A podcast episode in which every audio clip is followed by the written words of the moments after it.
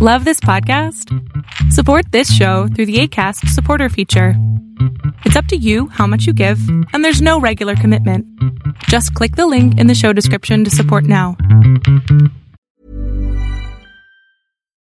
Botox Cosmetic, onabotulinumtoxinA, FDA approved for over 20 years. So, talk to your specialist to see if Botox Cosmetic is right for you.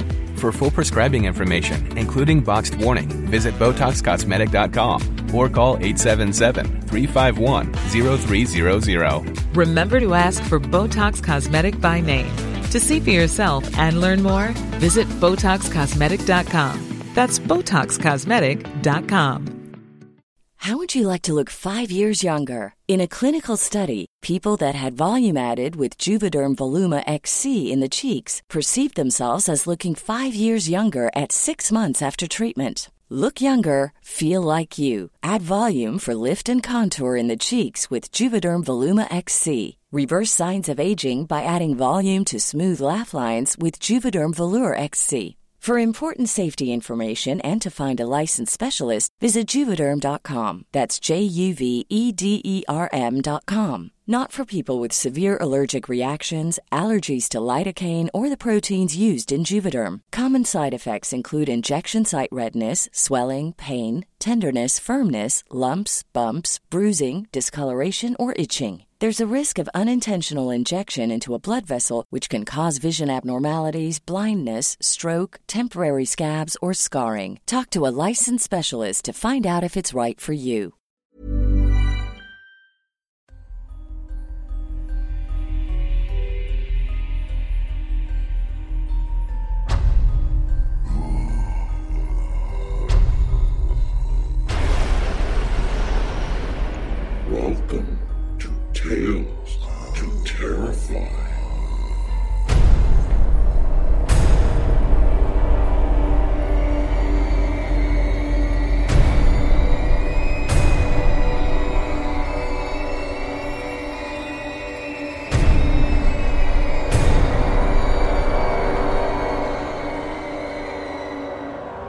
Good evening, children of the night. Come on into this old cabin. It's a pleasant evening, despite being a bit muggy. The Shenandoah does get rather humid this time of year. Come on in and get situated. Have something to drink. Settle in. We'll be hearing from Tony this week as we try to convince your listening ears to motivate your giving hands. Then we'll get onto a couple of stories. But first, Tony. Hello, everyone. Yes, it's the boss again. Tony C. Smith from the host from Starship Sofa, and like I say, the boss of Tales to Terrify. I don't know if anyone listened to last week's show, where I kind of put out some hard, brutal facts. And I want to do this kind of probably, you know, four weeks, give it like a kind of little month of, of rallying to try and raise some funds to make sure Tales to Terrify keeps going. A quick rundown, if you didn't listen to last week's show, we have roughly around about 4,000 listeners regular weekly listeners, sometimes going up to kind of 5,000 when it's a big writer comes on with a story. And of that, five people donate to the show and keep it going. And that, that cannot happen. Do you know what I mean? We need funds to keep Tales to Terrify going. We need your support. This is the kind of the, the time, the one time when, please, we're asking, you know, for help. Come and support Tales to Terrify. I've sat down a couple of times now over this kind of my podcasting history with my good wife, and you know, I guess that's why we kind of survived so long. She's very brutally honest. I cannot keep on funding, you know, these little kind of whim, not whims, but these dreams I have of kind of making these podcasts. They have to survive on its own. Starship Sofa now does that, you know, and like I mentioned last week, you know, I had to kind of kill off a couple of the other shows, you know, the Crime City Central and the Protecting Project Pulp, they've gone. They've they're now you know faded away. I don't want that to happen. You know, I do not want that to happen at Tales to Terrify. Stephen is just doing a fantastic job with everybody else on the show. Larry kicked this off. Do you know what I mean? From like I mentioned last last time, 20, I think it was twenty or fifteen people that first show up to what Stephen's got to do there now, where it's kind of regular and it's just hitting these high figures. Sometimes it's even overtook Starship Sofa. I mean, it's kind of it's a little bit of kind of a bitter pill to swallow, but it's almost an it's a lovely one because it's like it's doing great stuff. But to be honest, it ain't going to last. Do you know what I mean? We need funding for Tales to Terrify. Come over the front of Tales to Terrify website, the front of any, you know, Starship Sofas, even the, the, the far-fetched fables. You know, you can kind of sign up from there just through PayPal, £2.50, £5, you know what I mean? Kiss, £5 a month, a couple of coffees, do you know what I mean? Just keeps the show going. It pays for the kind of the broadband, it pays for the kind of the websites and the hosting. There's all these costs kind of coming in. And yeah, we, we do the story, you know, we get the stories for free, you know, the, the kind of kind, kindness of the, the, the writers and the kindness of the narrators. But it's a kind of catch 22 because we're getting bigger and bigger. The costs associated with it are just kind of spiraling, and I physically cannot, you know, afford it no more.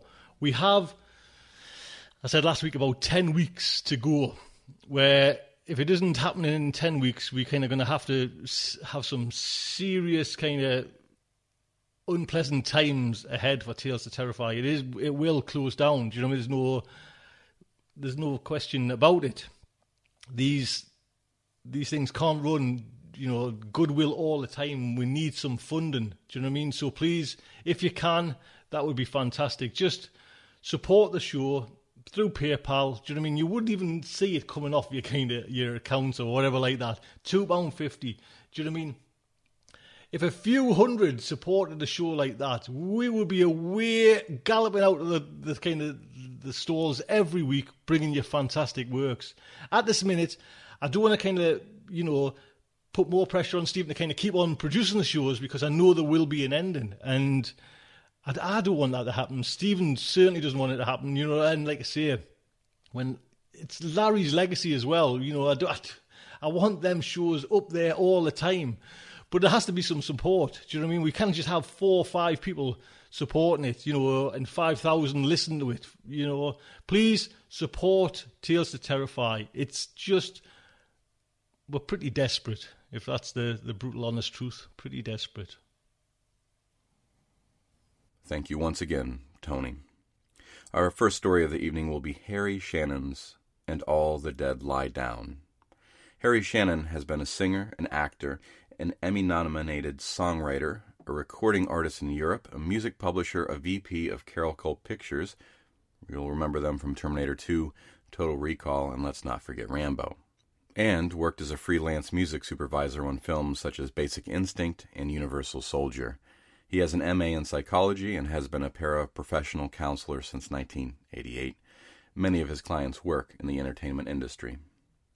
Although primarily a novelist, Harry has contributed short stories and novellas to a number of genre magazines and anthologies, including the highly praised Dark Delicacies 2, Limbus 2, Brimstone Turnpike, Tales from the Gore Zone, Small Bites, the Journal Stone Double Down series, A Dark and Deadly Valley, and On Deadly Ground, a collection of Western noir co edited by veteran authors Ed Gorman and Dave Zeltserman. His definitive collection, A Host of Shadows, is now available on Kindle. Mr. Shannon's novels include the Mick Callahan suspense series, as well as Clan, Demon, Dead and Gone, The Hungry Zombie books, and All the Devils, co written with Stephen W. Booth, and the well reviewed thriller The Pressure of Darkness. He won the Tombstone Award for Best Novel with Clan and a dark scribble from Dark Scribe magazine. His story Night Nurse and fiction collection A Host of Shadows were each nominated for a Stoker Award by the Horror Writers Association. Otto Penzler selected 50 Minutes, co written with Joe Donnelly of Slake magazine, for inclusion in the Best American Mystery Stories of 2011. Harry scripted the film version of the camp horror novel Dead and Gone, produced and directed by Yossi Sasson, and played a bit part as the sheriff. The film was released on DVD via Lionsgate in 2008. Harry Shannon continues to write fiction and music. He sees clients by appointment only at a discreet office located in Studio City, California. He is married and has one child. And now, Harry Shannon's And All the Dead Lie Down. The large Hollywood motorhome trailer squatted incongruously in a ragged patch of shade, wedged right between the red streaked thighs of a long crack in the hardpan. This was in a remote part of a destitute county that tiptoed between Texas and Mexico. It was the perfect spot to do a quick rewrite of a Western movie, a timeless, shimmering country freckled with scrub brush and gopher holes, ground parched and panting. The huge vehicle itself, on loan from the production company, wasn't half bad either. Maggie had a DVD player, a Nintendo, books, and some video games. And for Pete Collier, power for his laptop, a reliable air conditioning unit, and a comfortable bed with down pillows. They'd only planned on staying a few days, a week tops. Still, Maggie had just turned ten. She got bored easily. Normally, Pete would not have dragged her along at all, but. Pete stopped typing as something like a breeze moved along the back of his neck and stroked a few hairs erect. He heard an eerie sound, something pressured and tiny, the amplified scream of a field mouse. His stomach flipped over. He spun around in the office chair. Maggie, mute since the death of her mother in their car wreck a few months before, was standing slack jawed and weak kneed in the evening heat, pointing at the bookshelf. Poor little angel. She'd been struggling to scream. Sweetie, what is it? What's wrong? Pete rushed to her side, his tired eyes searching the trailer. Maggie held on like a drowning child, little chest heaving. Pete felt tears moisten his shirt. Then he saw what had shocked her, and sighed. He knelt down, brushed her blonde hair aside, felt the mournful gaze, searching for answers. We talked about this, Maggie. He was old for a goldfish, you know. Archie had been swimming upside down in the bowl for a couple of days. He'd had time to prepare Maggie, but still, with the death of her mother so fresh in her mind. Just like you to do this, Gwen, Pete thought. So I cheated a time or two. Who doesn't? But then you dump me for some no talent TV director who's rude to my kid, moved to San Diego so I hardly know her anymore, rip me off for a fortune, then let the asshole drive drunk on a rainy night. How much did she see of what happened? Did you bleed out in front of her? Did the poor baby have to watch his brains splatter on the windshield? Or did she just wake up in the back seat afterwards, and maybe catch it all under the emergency lights as they pried her squashed family out? Fuck you, Gwen. I hope you're burning in hell. Do you want to bury him? Someone else's voice from another dimension. Pete stuffed his ongoing rage into a mental dumpster, just like we planned. Maggie nodded. Pete kissed her forehead.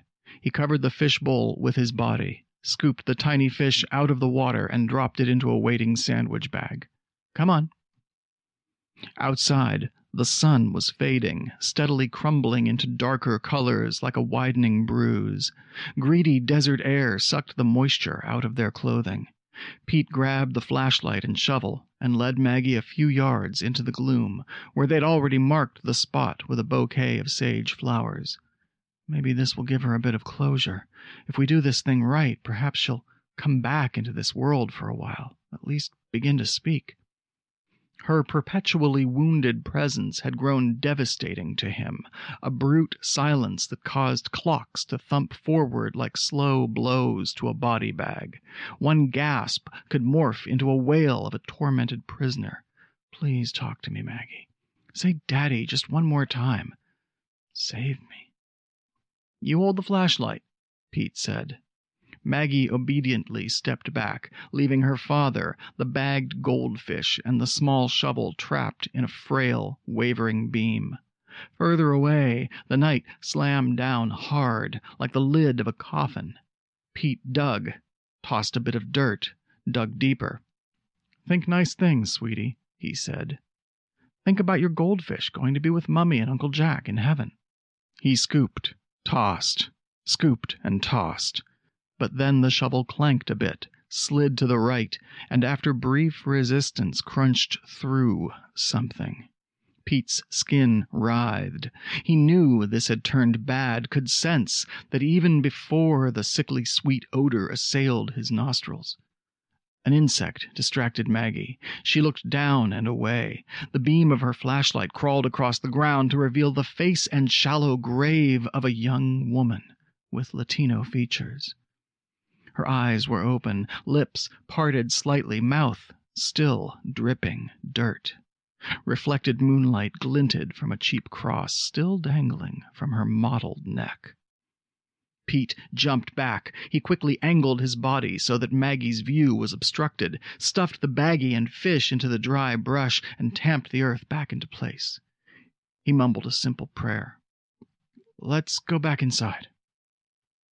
Later, something nocturnal screeched high up in the rocks. Hazy stars speckled black velvet sky. Moonlight bore down, but was beaten back by harsh electric lights. The tall, slender sheriff chewed on his wet cigar butt. His face had skin tight as saddle leather. He shrugged. Don't know what to tell you. Sorry you caught such a fright, but as you can see, we dug things up pretty good. I saw her, Pete said. He still did. Something wet broke in his chest. Well, the sheriff watched his men turning out the lights, rounding up the electrical cord, the tarps and sheets of clear plastic. People see things around here. Pete hugged himself against a sudden chill. What do you mean by that? Maggie was asleep inside, having bought his cover story that this was all about his next movie. The other lawmen tore down the yellow crime scene tape, walked back to the trucks, as if more than a little pissed off. What do you mean, Sheriff? People see things. Just that, the sheriff said. Maybe you were right, Gwen. Maybe I have been steadily losing it. Look, you believed me when I called. Sure did. You see that flat area behind you goes off into the scrub? That fairly loose dirt? Wets get found there from time to time. Wets? Pete thought he'd understood, knew the history of this area, and spoke a bit of Spanish. He just wanted to be sure.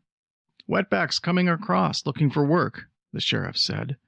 You go a bit higher up in the arroyo, you'll find clumps of old running shoes, empty water bottles, torn clothes. If you search and dig, more than a handful of bones, wets. A lot of them just die of thirst, some get themselves murdered by coyotes.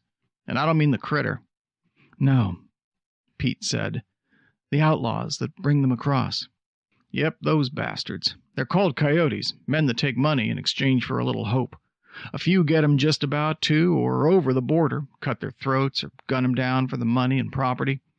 See, turns out some people just too damn lazy and dishonest to bother doing their jobs. Sounds pretty awful. You don't know the half of it, mister. What it's like to really find not one, but maybe a dirt field full of dead folks who just wanted a decent wage. The sheriff looked up at the merciless stars. He spat and turned to go. Anyway, don't surprise me at all. People see a ghost around here now and then. The cars drove away with a spray of sand and the rattle of pebbles and stone. The little clearing fell silent. Pete stared into the gloom at that one patch of ground. He imagined the desperate terror of a young woman's final moments, thought he heard a frail moan and a rattle of earth and pebbles on skin. Thought about Maggie, his miserable life. Damn, I hate you, Gwen. He shivered and went back into the trailer for a strong drink. Maggie was tucked in, but restless, so Pete worked on the screenplay for a while, but he was pretty wiped out. His heart wasn't in it. The trailer felt claustrophobic, but he was afraid to go back outside. When he peered out the window, the now unclean sand seemed to have been sketched with shadows wearing campesino white and faded straw hats, and among the boulders he saw beautiful young women with wet brown eyes and braided black hair. Enough. Pete had enough video, digital photographs, and had taken copious notes. It was time to leave. They'd drive back to the set at first light. Suddenly Maggie sat part way up, stiffened.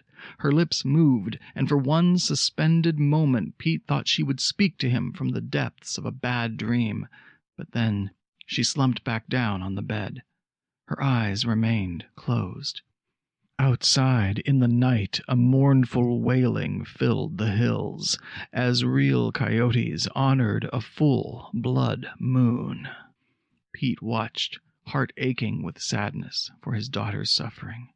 The familiar hatred returned. Fuck you, Gwen. Just fuck you for leaving us both.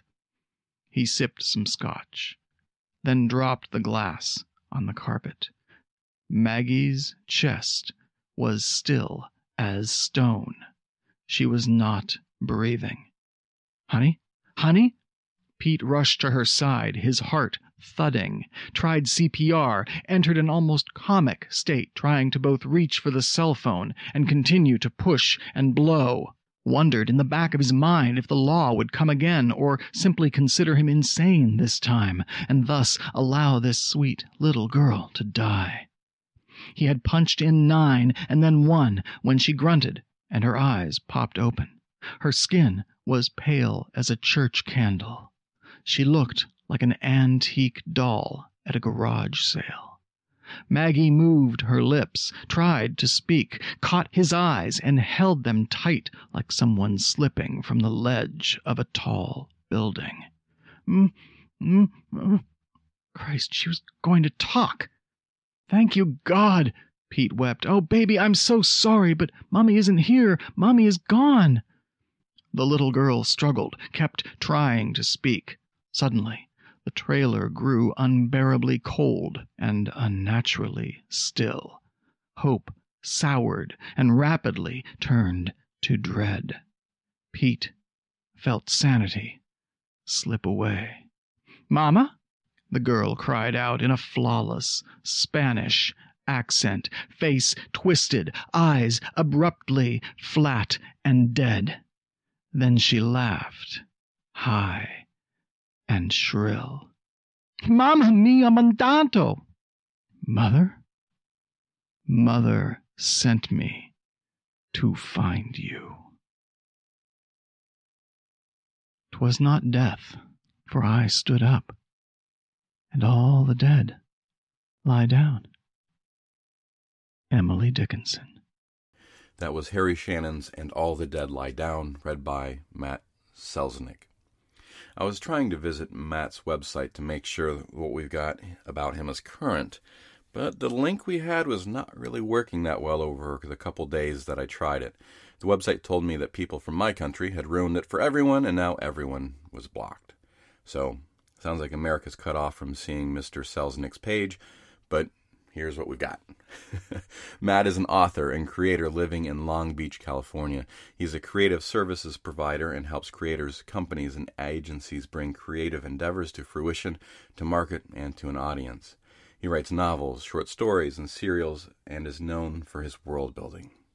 Thank you, Matt. Next up will be Jeff Carlson's Pattern Masters. Jeff Carlson was born on the day of the first manned moon landing and narrowly escaped being named Apollo, Armstrong, or Rocket. His father worked for NASA Ames at the time. His granddad on his mother's side was a sci fi fan whose library included autographed copies of Isaac Asimov's Foundation trilogy. Guess what they talked about?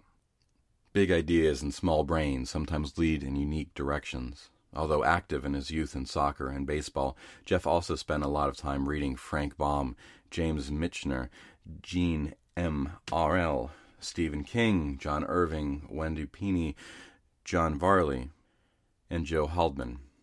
In real life, Jeff has also worked in construction and in credit investigation. Most recently, he is a house dad writer guy, spending a lot of time with the uncanny X Men, Ben 10, and Warriors as well as stealing rare minutes with the work of writers like Jonathan Maberry and Robert Crais, while finding room for his seventh novel, an eighth novel in collaboration with David Brin, skiing, backpacking, NFL game South Park Jethro Tull, and sushi and a movie dates with his wife. Jeff's first novel, high concept thriller Plague Year, sold to Ace Penguin USA after a small bidding war between two publishers and strong interest from a third. Plague Year hit stores everywhere in mass market paperback in August 2007. The book immediately went to a second printing, a third, a fourth, all the way through eight editions. Audio rights sold to Recorded Books and Audible.com, who released Plague Year as narrated by stage actor Richard Ferrone. There was a film option, since expired, and several foreign rights deals. In 2014, Jeff released a sequel to The Frozen Sky entitled Betrayed. His collaboration with David Brin is the first of a new adventure series entitled Colony High, with at least two more books already outlined. Jeff also writes parenting articles and has a nonfiction book proposal in the works as well as a collection of humor and how to essays about life in the trenches as a house dad. And now, Jeff Carlson's Pattern Masters. Sorbo wasn't crazy. He'd planned on never hitting the same place twice. He even kept a checklist near the toilet in case it needed to be destroyed in a hurry. But 209 days crawled past before he'd bagged every store in Berkeley and Oakland, so it seemed impossible that anyone would remember him at the Greenwalds, his favourite, his first. Sorbo was at the register before the girl stopped him. Those are mine, she said, reaching out. He held the packet against his chest. What? Look at the label. Of course, he'd already studied it carefully. 36 exposures, regular 35mm film, Jennifer Crisp. The address, written in delicate cursive, was just two blocks from here. Adrenaline spilled from his veins into his gut. The girl was half his age, pleasant faced, her nose like a ski jump. Yet her breasts were perfect, small and neat, her white bra outlined against her thin white blouse.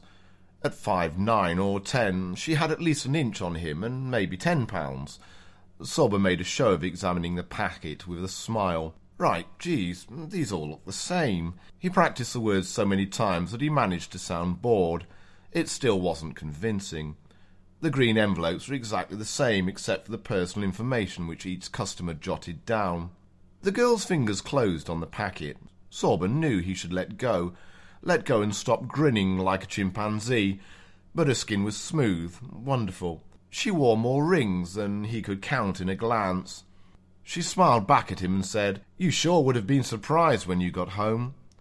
Sorbo's eyes lifted towards the security cameras. What were the odds that he'd pull this packet from the wide drawers just as its owner arrived? One in a thousand? Higher, given the vagaries of timing. Much higher. He wasn't crazy. He'd been set up. The photo department at Greenwall's was tiny, crushed in the back between two rows of overpriced groceries and the bright, gigantic counters of the pharmacy. He'd shopped here before, scouting the place, and knew that his quickest exit was through the rear. But were the stockroom doors unlocked? Don't worry about it, the girl said, as the heavy-set photo clerk stepped out from behind the register. The man's eyes were lost under weary dark brows. Sorbo turned to run. Her grip was unbelievably strong. The two of them fumbled the packet and it careered off the back of Sorbo's calf as he spun away. The sharp cornered impact felt like a knife. He hit a rack of disposable cameras with his shoulder, kicked through the avalanche of small yellow boxes, fell, got up, slammed into a swinging door. In the dim, confusing maze of the stockroom, two men shouted at him. He reached daylight sooner than he'd hoped, scrambling under a giant truck and around a corner before he stopped to look and listen. Four blocks over, he thought he saw the girl again behind the wheel of a dented VW bug. The sprawling Cal Berkeley campus was Sorbo's second favourite place in the world. A sea of loud young voices, firm bodies, their hairstyles and ridiculous piercings, lips, noses. Once he'd seen a forehead ring. Always made him smile. It was a safe, colourful environment where anonymity was the rule. Today it seemed like the kids weren't ignoring him.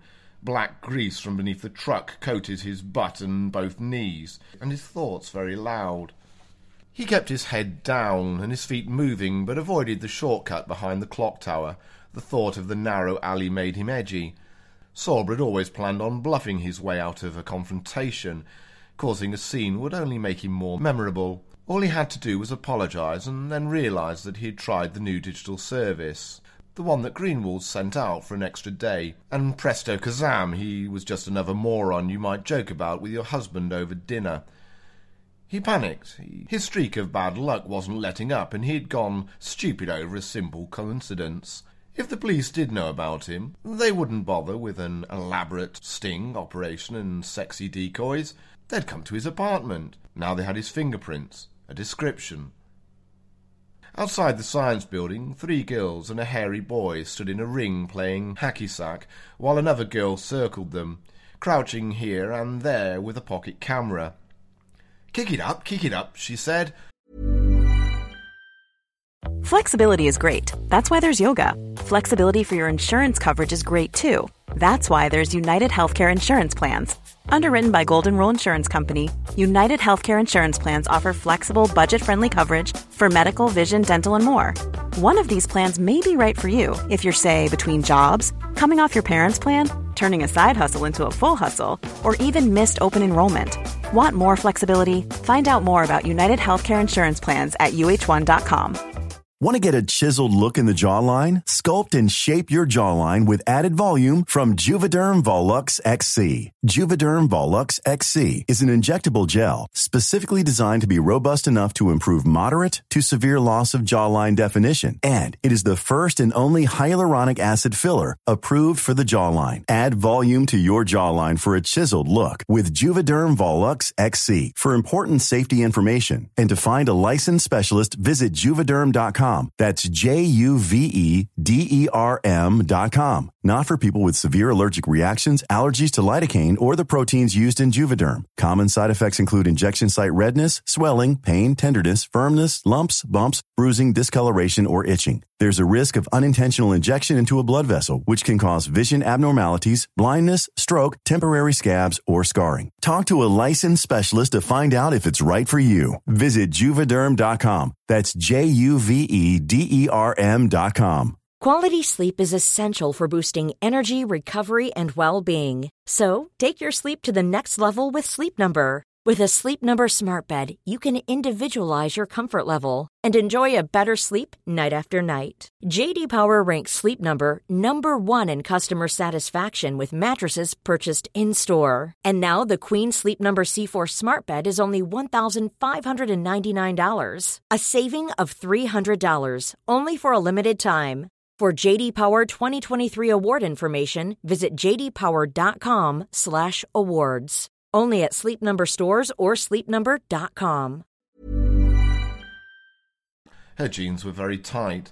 Sorbo felt his anxiety lift for a moment, wishing he was that boy, imagining he had such friends. He couldn't stop now. A newspaper stood precisely on end against the door of his split level. Sorbo stared. The Montclarion was a free publication that he'd given up on trying to have stopped. Yet it had never been left anywhere except in his spotty, muddy strip of grass. He hurried down and opened all four locks. The small apartment wasn't anything great.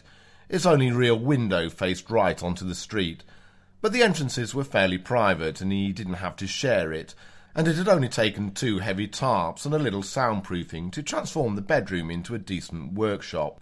Sorbo threw the newspaper into the trash and went to the fridge. A blink of red caught his eye. The answering machine. Two blinks. Sorbo hesitated, then walked to the counter. He tried to remember the last time someone had called. A salesman. His ex didn't even have his number. Then the phone rang and Sorbo yanked his hand back. He took a step forward to the front door, but turned and strode to the bedroom, propelled entirely by instinct. Guarding that doorway, he stared back at the phone. His heart beat so hard that it seemed to squeeze his lungs down against his stomach. The machine still had Deb's tired voice. Hi, nobody's here. You know what to do? Silence poured out the speaker into his home. He heard a faint scuffing like somebody shifting from one foot to another. He didn't move. The caller hung up. When he ventured forward to hit the play button, the first two messages were the same expectant, quiet, someone listening. The workshop was an awful mess that he'd planned on cleaning this afternoon, but he was restless, nervy, and he still needed at least one more score. He grabbed a different jacket and a Niners cap, tucking his hair up to further change his appearance, remembering clean pants at the last minute. He had that bad sensation of suffocating again as he stood outside his front door, triple checking the locks. But nothing happened, no one approached. Nobody's watching you, he thought. The congestion downtown was comforting. Beggars, skate punks, businessmen. He became invisible. He caught glimpses of different lines through the windows and sliding glass doors of the university dorms.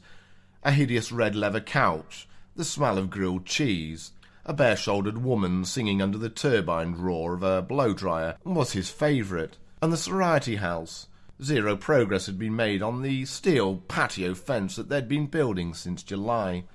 Long's drugs seemed deserted, and his feet clicked loudly against the gleaming tile floor. He fingered through the D's and the E's until a row of flower heads drawn across the top of the packet caught his eye. Amy Ellison, an off campus address. Roughly one in thirty people got impatient with alphabetical groupings and marked their packets outside the space provided to make theirs more noticeable. Stars, looping circles, jagged black scribbles, he found these choices very revealing. Sorbo splurged on some candy bars and paid cash. If he got lucky, this one might be the end of it. In the parking lot, the girl from Greenwald stood waiting against her dented VW, arms folded, a smile tucked into the corner of her mouth. Sorbo was so surprised that he walked straight over, awash in a perverse sense of relief. Someone has been watching me, the only question that occurred to him was so intriguing he almost shouted, What are you doing? What are you? she countered. All these pictures. Her eyes were blue green, very sharp, and her eyebrows had that same razor quality, thin and perfect. One of her incisors was half gone, chipped off. A tomboy. How much did she know? I'm Nina, the girl said. The man on the packet was Jennifer. It wasn't mine. I was just trying to start a conversation. Sorbo hoped his smile looked right. So what's the secret? she asked. She had a habit of shaking her head to one side when she finished speaking that he liked. She was rude, confident, crazy. I'll show you, he said. He got her inside because she moved the same way that she talked, without hesitation, not getting into her tiny car with him, not parking on the dark street, not at his front door. She finally wavered in the doorway to his bedroom, the toes of one shoe crackling on the heavy tarp laid over the carpet. He worried that it smelled funny. He worried that he couldn't see a face. He should have cleaned. Jesus, she said. He came up behind her. Who else knows about me? This is amazing. In most ways, the sculpture was a departure for him. Deb probably wouldn't have recognized it as his. The work was too busy, too bright, too anthrocentric. The base structure conformed to a human shape, his own. He imagined telling interviewers, because he hadn't wanted the piece to overwhelm with sheer bulk, it also had to fit through the door. Yet its very surface was flat, aside from a concave dish where the face should be, and oversized dish. None of the proportions were correct. The left bicep squashed into a pyramid, one hip no more than a dangling cube, the fingers of the right hand represented by flat ten-inch strips. The man's shape appeared to run or jump or perhaps just swoon, perhaps all three. It depended on where you stood and what was visible of its skin. Nina stepped forward in a rush and paced through snippings, cans, power tools. The man shape danced with her. She said, This is absolutely amazing. You'll be famous. Deb had always promised the same. Poor Deb. Small and large, cropped or whole, colour, black and white. At first, the hundreds of images shotgunned the mind. Then the eye found a place to rest, and then patterns emerged. Nina paused as a particular grouping caught her. The right shoulder. Sorbo nodded to himself. The skin there consisted of healthy young men, some shirtless, one nude, many playing to the camera. Along the arm were tuxedos and brides, homes, children. Further down the rib cage the young men merged abruptly with a series of infirm seniors, bald, baggy, and still monkeying for the camera, gumming pizza, fencing with canes. The skin was full of such contrasts ghettos and pristine deserts, parties and intensive care units. It was illuminating and magical, and at the same time utterly horrific. It drew his eye away from her. He'd lived with this tapestry of stolen lies for eight months now, longer than any other work, and still it had the ability to make him forget himself. Sorbo moved close, just as Nina brushed one fingertip over the mosaic. She pulled back, eyes wide. Sorry. He slapped its jaw. Indestructible. The base structure was concrete mixed with epoxy, the sort of thing to use as a shield against a nuclear blast, and he triple laminated the skin and planned to hit it twice more when he finished. Sorbo had yet to skin the right calf of the great empty dish of a face, although he'd contemplated leaving that concave blank, hungry, groping. Or maybe that was just too obvious. He'd already thrown in several conspicuous jokes, a life sized ear precisely where it should be, drunkards mooning the camera on the rump. Such liberalism gave idiots something to understand, and in Sorbo's experience it was crucial to market to numb-ass television zombies who wouldn't recognise their own existence without having their hands held. There were more of them than anyone else, after all. Therefore, they had most of the money and their choices skewed everything. He wouldn't be using his own bedroom as a studio and surviving on credit cards if he'd done a better job of commercialising himself when he still had grants and a wife and free warehouse space provided by the university. It's almost filled in, Nina said, caressing the back of the right calf. Will you use a picture of me? Someone would surely object to his placing a group of young women way down on the leg when the young men graced the shoulder, no matter that the space in between was filled perfectly with themes of age, professions, shots of guys, shopping, and girls watching sports. This was Berkeley, after all, so packed with liberal faces that during the Vietnam War, city leaders had actually proposed seceding from the United States of America. Someone would cry sexism, and Sorbo dreamed of protest, media frenzies. He wasn't stupid. He'd learnt that talent wasn't enough to sell, and controversy was publicity. He might even get national coverage after people started recognising themselves in the skin and filing lawsuits. Please, Nina said. I'm better than anything in here. She lifted a Greenwald's photo packet from her purse. 36 exposures, regular 35mm film, Jennifer Crisp. She'd stolen it herself. Sorbo reached for the packet automatically, and Nina flashed her chipped tooth at him and laughed. They spread other lives across his kitchen counter, their fingers bumping together again and again, warm, eager. That one's ridiculous, she said. Throw it out. You won't find a camera owner in the world who doesn't line up their friends and tell them to smile.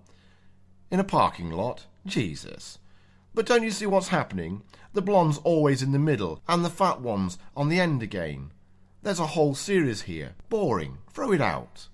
Ooh, look at all that sushi. The colours are. Come on, these Barbies don't have any imagination. They're just posing again. We got a bad batch. Jesus, now this lady needs help. Are you kidding? I love this shot. It's of a wall. The camera must have gone off by accident. There isn't space for it anyway. Sorbo didn't object when Nina swept both sets of pictures into the garbage in great, messy handfuls. He liked the way that she pinballed through her decisions. Typically, he'd brood over shots for days, even those he knew he wouldn't use, gleaning clues and patterns, groping his way into different realities. She clapped her hands together. It must have taken forever to get all those pictures you needed. Hmm, he shrugged and nodded. I can show you whole libraries of stuff. Edgy, weird. We'll download whatever you want. Download? She flashed that tooth again. Parking in a neighbourhood was impossible. Nina beat her hand on the steering wheel impatiently, and Sorbo hid a smile as they glided up the street and down again. Even in low gear, they moved faster than he could walk, allowing time for the fleeting impressions. It made him drunk. The Berkeley Hills were thickly populated, and the steep lots demanded unusual architecture. Houses with rooms lined up like cars, tiny yards on top of jutting roofs. Her place reeked of candle wax and incense. A tiny attic studio at the same level as the uphill street. Her kitchenette looked directly out onto the tyres of parked cars. Sorbo loved it. He imagined eating breakfast at the window, watching shoes match up with vehicles as each morning's commute began. City maps covered the short walls. The same map, Berkeley. He stepped around her rumbled bed for a closer look as she booted up a shiny new tangerine iMac in the corner. Tangled, angled, lines had been sketched in a rainbow of colours across the black and white grids. What's all this then? he asked. The big one by my window is you. Nina Chavez had worked in credit fraud protection for less than a week before she grew obsessed.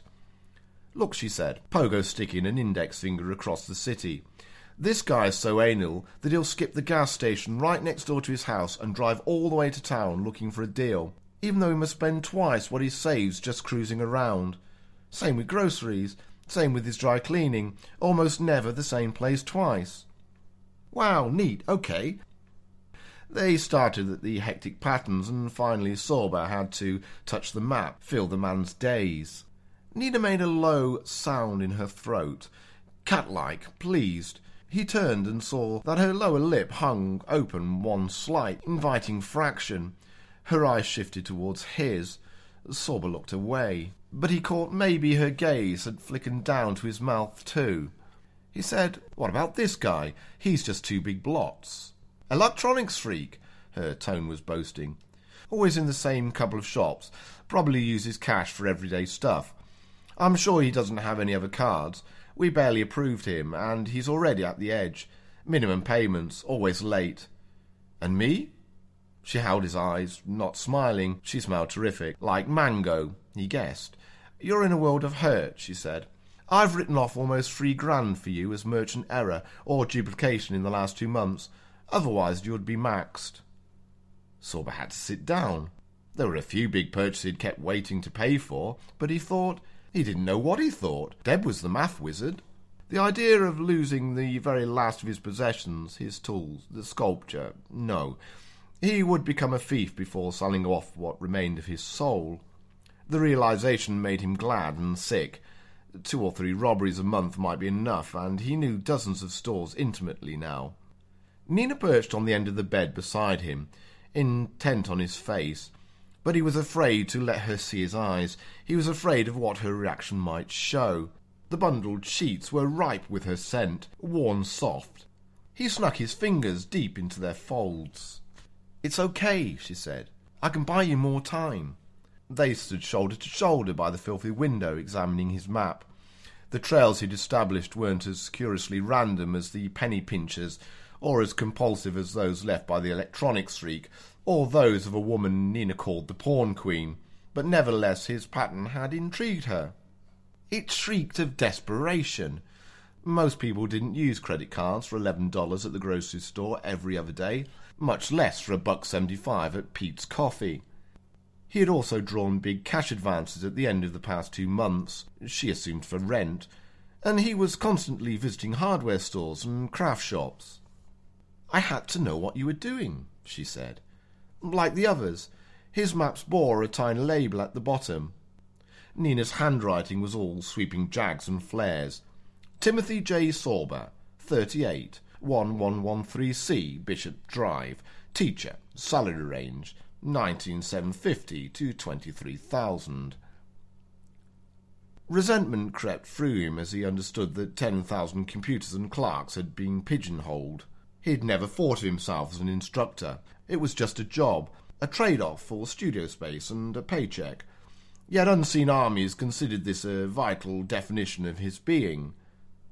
Nina bumped his hip with her own. You think I'm nuts. I think your maps are great. Her maps are alien. I think we see things most people don't. She made that low sound again. Hmm. That night and the next were ideal. Sorbo wished someone could take a picture. Nina sat cross-legged or happily lay belly down on the floor, shuffling her maps and coloured pens and printouts she'd stolen from work. He typed carefully at her computer.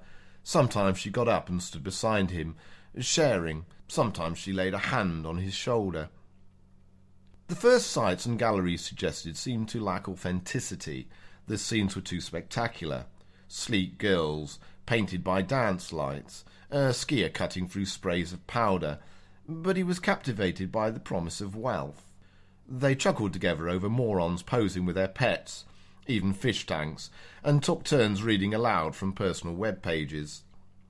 Entire families were on display, labelled, often with short bios, and home addresses. That's crazy, Sorbo said. He got excited over a poorly lit shot of an all-girl garage band, fronted by a heavy teen in a wheelchair. Nina showed him how to download files, to use her printer. How much does this special paper cost? he asked. But she just shook her head. He caught her smiling at him six times. When she was in the bathroom, he smelled her bed again and felt the inside of her jacket. He never wanted to leave this quiet, oddly shaped apartment, but he was gentlemanly. Before ten o'clock, he excused himself. Nina held out a key. I love watching you work, she said, but I'm at my job all day. You shouldn't have to wait. The damp fog and cold did nothing to quell his exploding mind. He would have said, I love you too, but it was too soon. Striding down the hill seemed effortless, and inspiration struck him as he passed a jam packed mailbox. He stuffed his pockets with everything that wasn't obviously a bill or advertising. The night was full of lightened windows like big TV screens, all tuned to the family dramas. When he got home, his answering machine had two messages. Only silence again. He smiled to think that she didn't know what to say either. He wanted to have called back, but he wanted to keep the stolen mail a surprise until he could see her face. Nina seemed to purr, humming, growling, as she marked one of her maps to show the five addresses where he had taken mail. She could not sit still, bumping his side, throwing herself on her stomach, climbing back onto her knees. Sorbo's eyes rarely left the hem of her skirt. Listen, she kept saying. Listen to this. Smoothing out personal letters and waving a postcard from Washington, D.C. Every phrase was wonderfully mundane. Finally, her energy carried her to the door. How about some take-out Chinese? she said. I'm buying. And as they exited her building, she took his hand like a little girl, smiling, tugging him up the hill to her car. She sped by an open space right across from the restaurant and pulled into a dark lot. She turned off the engine. Sorbo took off his seatbelt, but paused with his fingers on the door when Nina's touched his other hand. Wait! She gazed at the busy street, random pedestrians, a pack of thirteen-year-olds smoking cigarettes under the brilliant lights of a corner store. She brought his hand to her sculpted leg. Together they pushed her skirt up to the mid-thigh. She parted her knees. Nina was loud, maybe deliberately. Twice people on the sidewalk looked around as she ground down on him, her face turned to the window. Beneath her skirt their skin overheated like putty, but his scalp felt chilled. His feet, his gut. He was so distracted that he didn't finish until she'd exhausted herself and slumped against him. His release was abrupt, an afterthought. She laughed against his neck and buried him in her hair. When she came home on the fifth night, he had a pot of canned ravioli waiting, but Nina ignored it, poring through the stacks of paper by a printer. What the hell is this? she said. Read the parts I marked. It's really incredible. You spend all day in a chat room? Yeah, it's almost like watching people. Boring. All they do is complain. It gave me an idea for a new piece. He dripped sauce on the stove top, gesturing, and she started to say something, but he couldn't stop. Imagine an American flag constructed out of special computer monitors. Ticker tapes, maybe. One stripe would be these anti government loons, the next would be. I can't cover for you forever. What happens when you're out of money? You'll be on the street. I'm almost done. I have enough pictures now. Give me your key. Get out of here. And go finish it so you have something to sell. Otherwise, you're dead meat. But he couldn't stray away not because of the sex or her wicked smile, because of her computer, or, as Deb would insist, because he was subconsciously delaying the bleak and tiresome process of marketing himself to yups and straights. No artist enjoys explaining why beauty is beautiful, pimping for $12,000 civic improvement awards, wasting days hoping to impress gallery managers with overcrowded schedules. He couldn't stay away because of all these things. Sorbo got spooked about the mailboxes he'd ransacked and hiked around the long way, approaching a house from up the hill. He wondered how many passer-bys were tempted to crouch down and peer through her kitchen window. He wondered how long Nina had been two-timing him with the chubby guy assembling radio equipment on her desk, the electronics freak from Map 6. Just a week before, Sorbo probably would have left, let it end, turtle deep into his work. But Nina had made him bold. He eased up the narrow, creaking stairs to her attic, taking the steps in random batches of three and two, waiting for noise from other apartments, the rattle of plumbing, television, laughter. Initially he thought Nina had several men in her place, thought disgusting things. Then a shriek of static made him realise that, of course, the voices were radio broadcasts. She was loud. Try that one. No, no, no, go back. Like a kid with a new toy. Sorbo considered ways to win her again. Then she said, How about some takeout for dinner? I know the perfect place. He must have slept some time that night because he dreamed he was back in her cramped stairwell. With the logic of nightmares, he pushed her after he had already fallen, and they lay together in a shattered heap, the chubby guy reassembling them incorrectly. Sorbo made the call the next evening, waiting for Nina to pick up. He finally realized that it wasn't her who'd left those silent, searching messages. The chubby guy knew where he lived. He was sick with jelly hard blood when she answered. He wanted no part of a grudge war. He wanted out. It's done, he said. I thought you should see it first. The upstairs neighbour always banged when Sorbo used his power tools, and sometimes the people next door on the wall so hard that he imagined they'd break through. He was pretty sure everyone was home from work when Nina arrived. It was after seven. So he began shouting as soon as he'd locked the door behind her. You whore! You little whore! Who else is part of your harem? Nina walked directly to his sculpture, which stood now in the middle of the living room. She turned and stared. But someone next door was quick to thump on the wall, and suddenly she was yelling too. Her small hands shrunk into smaller fists. I saved you! You don't! Who else knows about? You don't have a chance without me! She advanced on him, aggressive as always, chin ups, legs scissoring beneath her skirt. She probably figured that if she twitched her lips for another ten seconds, he'd mount her right there, against the kitchen counter, while the neighbours listened. But Sorbo had carefully placed his electric saw on the shelving alongside the door. Nina froze when he grabbed it, and then her arms lifted out from her sides like a woman on a tightrope. She made a noise like a word. Nah! She screamed over the high whine of the saw, lurching back as he jumped after her with the churning blade held up between them. Just to destroy her composure was intensely gratifying. He laughed and she screamed again, and he thought he heard his neighbours panicking somewhere beyond Nina's voice, and the snarl of the saw as he pressed it down through the upholstery and wood frame of his couch. It couldn't last, of course, this chance to master her. He hurried when he wanted to dally, beyond excitement, near hysteria, adding his shrieks to hers. Too soon there were sirens outside, and the first shout at his door was a woman's, Police, open up! He howled them off until the media arrived. Sixty more minutes, cramming his hand over his grasping laughter now. The cops wouldn't seem to negotiate with... The cops couldn't seem to negotiate without hollering, since there was a door between them and a terrific circus outside as residents evacuated and news vans jammed the street. Sorbo was too familiar with confusion and fear to have difficulty pretending. What are you doing? he yelled back. What are you doing? Sir, sir, just open up. He had allowed Nina to circle around him as the sirens approached, and she had clawed at the door hard enough to leave one fingernail on the carpet before escaping, and if he was lucky, that would be the last he ever saw of her. His landlord would be furious, yet Sorbo had been careful to damage only his own furniture, and eviction proceedings in renter-friendly Berkeley moved with all the speed of a drowned worm. A charge of disturbing the peace was probably the worst he'd face. Nina wouldn't press charges. Assault with a deadly weapon, whatever, because she had too much to hide. Even if they stood him in front of a judge for obstructing a police officer or resisting arrest, he had no record. They couldn't jail him. He only hoped that Nina never understood his true intent, because he didn't think he could outsmart her twice.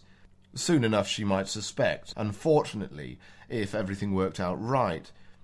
If it was a slow night, local news footage of his sculpture might get 30 seconds or more in a million homes across the Bay Area, and it was exactly that kind of notoriety that started bidding wars. Sorbo wasn't crazy. That was Jeff Carlson's Pattern Masters, as read to us by Jonathan Taylor. Jonathan Taylor is a musician born in Warwick and operating in the UK. He also is an author.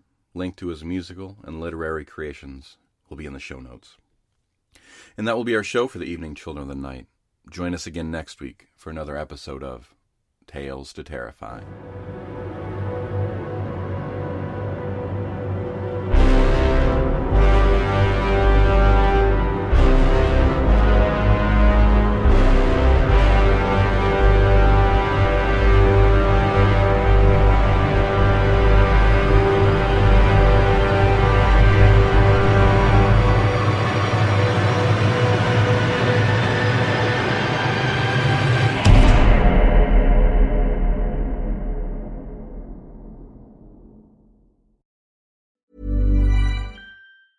Want to get a chiseled look in the jawline? Sculpt and shape your jawline with added volume from Juvederm Volux XC. Juvederm Volux XC is an injectable gel specifically designed to be robust enough to improve moderate to severe loss of jawline definition. And it is the first and only hyaluronic acid filler approved for the jawline. Add volume to your jawline for a chiseled look with Juvederm Volux XC. For important safety information and to find a licensed specialist, visit juvederm.com. That's J U V E D E R M dot com. Not for people with severe allergic reactions, allergies to lidocaine, or the proteins used in Juvederm. Common side effects include injection site redness, swelling, pain, tenderness, firmness, lumps, bumps, bruising, discoloration, or itching. There's a risk of unintentional injection into a blood vessel, which can cause vision abnormalities, blindness, stroke, temporary scabs, or scarring. Talk to a licensed specialist to find out if it's right for you. Visit juvederm.com. That's J U V E D E R M.com.